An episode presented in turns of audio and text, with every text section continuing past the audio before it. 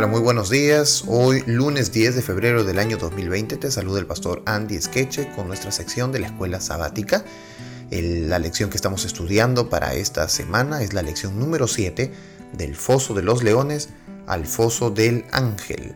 El texto que nos acompaña durante toda esta semana se encuentra en el libro de Daniel capítulo 6 versículo 4, que dice, entonces los gobernadores y sátrapas buscaban ocasión para acusar a Daniel en lo relacionado al reino, pero no podían hallar ocasión alguna o falta, porque él era fiel y ningún vicio ni falta fue hallado en él.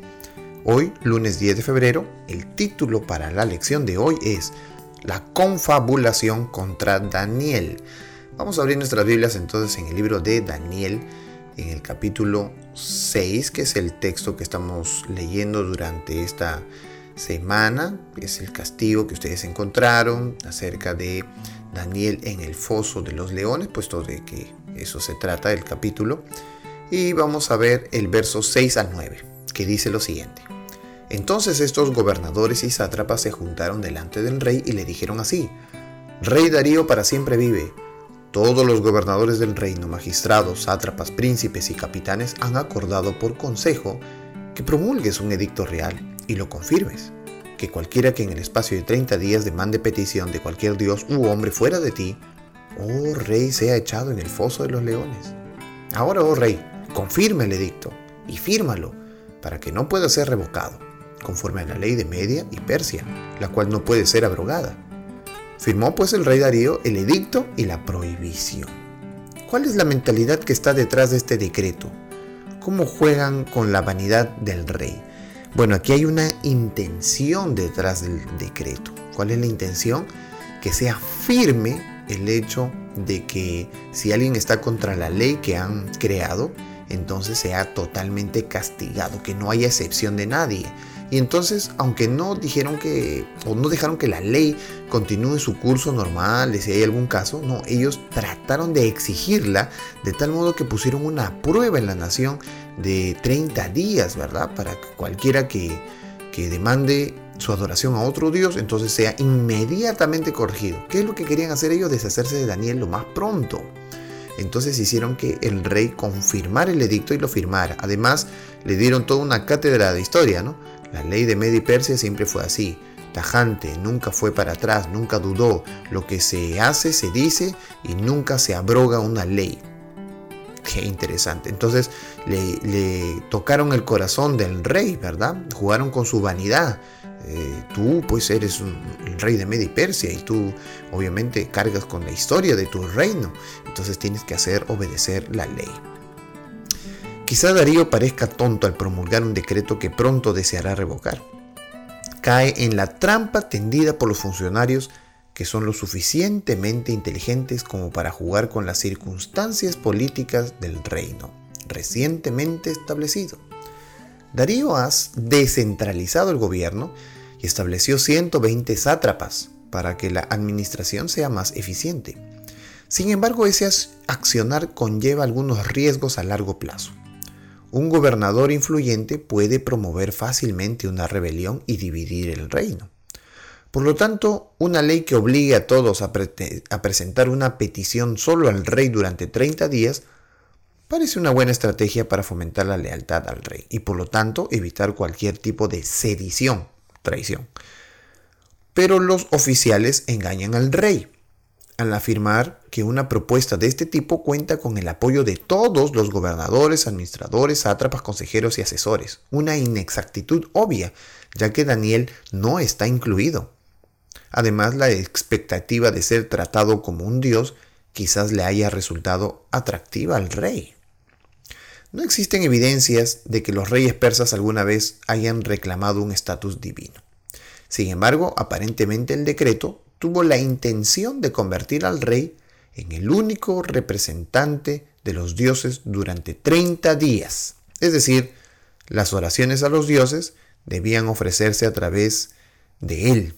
Desgraciadamente, el rey no investigó las motivaciones que habían detrás de la propuesta, por lo tanto, no percibió que la ley que supuestamente impediría la conspiración era en sí misma una conspiración para perjudicar a Daniel. Hay dos aspectos de esta ley que merecen nuestra atención. En primer lugar, el castigo por la transgresión es ser lanzado al foso de los leones. Como este tipo de castigo no se confirma en ninguna otra parte, pudo haber sido una sugerencia ad hoc de los enemigos de Daniel. Los antiguos monarcas del cercano oriente colocaban a los leones en jaulas, a fin de liberarlos en ciertas ocasiones para la caza. Así que no faltaban leones para atacar a quien se atreviera a violar el decreto del rey. En segundo lugar, el decreto no se puede cambiar. La naturaleza inmutable de la ley de Media y de Persia también se menciona en Esther 1, 19 y 8 y 8 de, Daniel, de Esther. Dioduro Sículo, un antiguo historiador griego, menciona una ocasión en la que Darío III, que no debe confundirse con el Darío mencionado en Daniel, cambió de opinión, pero ya no pudo derogar una sentencia de muerte que había dictado contra un hombre inocente. Entonces nosotros vemos aquí una trampa detrás de los políticos de la vida de Daniel.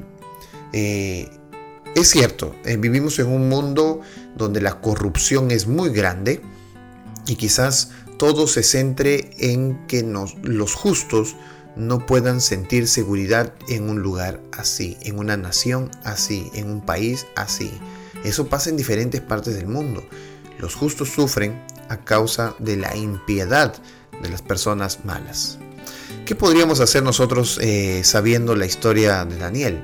Bueno, tomar la acción eh, de Daniel. Eh, la acción atenta de él fue seguir la práctica que él tenía, pero eso lo vamos a hablar el día de mañana. Hoy nosotros tenemos que estar atentos a estas dos cosas que hicieron con el rey. Pusieron al rey como si él fuera Dios. En 30 días lo hicieron como si él fuera un todo lo tenían que filtrar eh, en la presencia del rey. Así que él era el Dios para la nación durante esos 30 días.